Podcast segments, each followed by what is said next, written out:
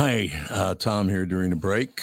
It's the most wonderful time of the year, it being Christmas, New Year's Eve coming up in just a few days, New Year's Day, and all the rest of it.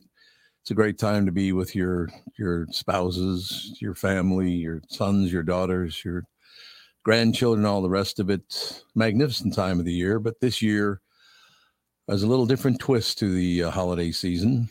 I lost a couple of really, really good friends in the last seven days. And uh, I've been on vacation. I'll be on vacation until the 2nd of January, as a matter of fact. So I didn't. Uh, Andy was nice enough to reach out to me and say, hey, we should record something because I know you were close to both of these guys. Um, this is not easy to do, but we'll get it done. I, I promise. Starting with Ian Punnett. Ian died, God, within the last uh, last week, it's been uh, it's been an interesting week. I'll tell you that. Ian Punnett was one of the smartest people I ever met. One of the nicest people I ever met. I really enjoyed him. Uh, Ian, you might remember, was the morning guy at my talk for God a decade or twelve years, something like that. So I think 2012. Worked with Coast to Coast, I believe, for quite some time. Very smart, very talented, and a wonderful man. Um, Ian died, as I said, uh, about six, seven days ago it's been i don't like to keep track of that kind of thing you know what i mean?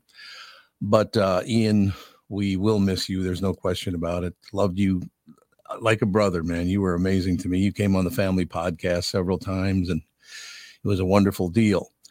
So as you're going through life and realizing you're with your family your friends um you know long distance or together side by side um losing a friend like Ian was difficult. And the week goes on, and you realize there's you have no control of the issue. Very, very sad, no question about that.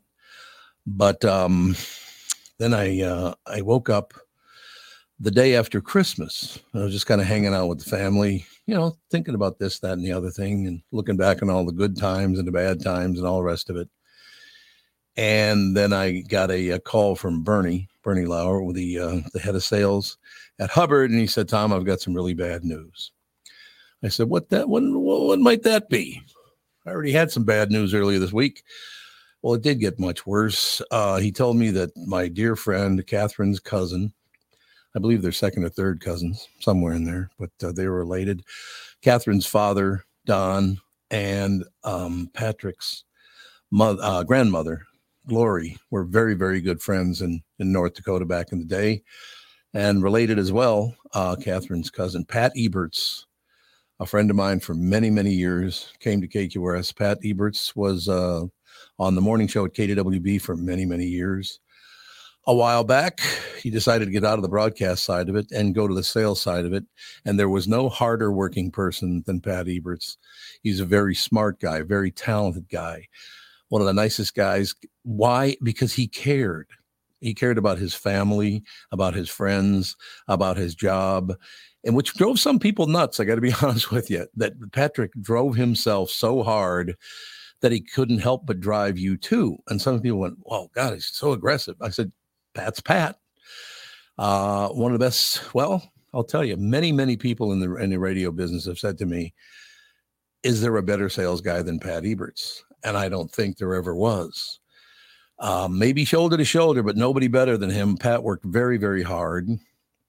And again, like I said, once in a while he'd irk and annoy other people. And it just happened that way because when you're that successful and you drive yourself that hard, you're driving everybody else that hard as well.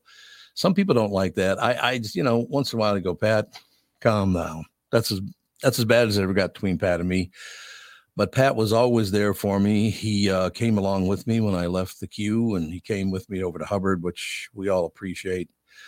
Um, I don't know what else I can say about this situation. It's it's been a great week, and it's been a horrible week. I didn't know that that could happen, but I suppose it does to most people.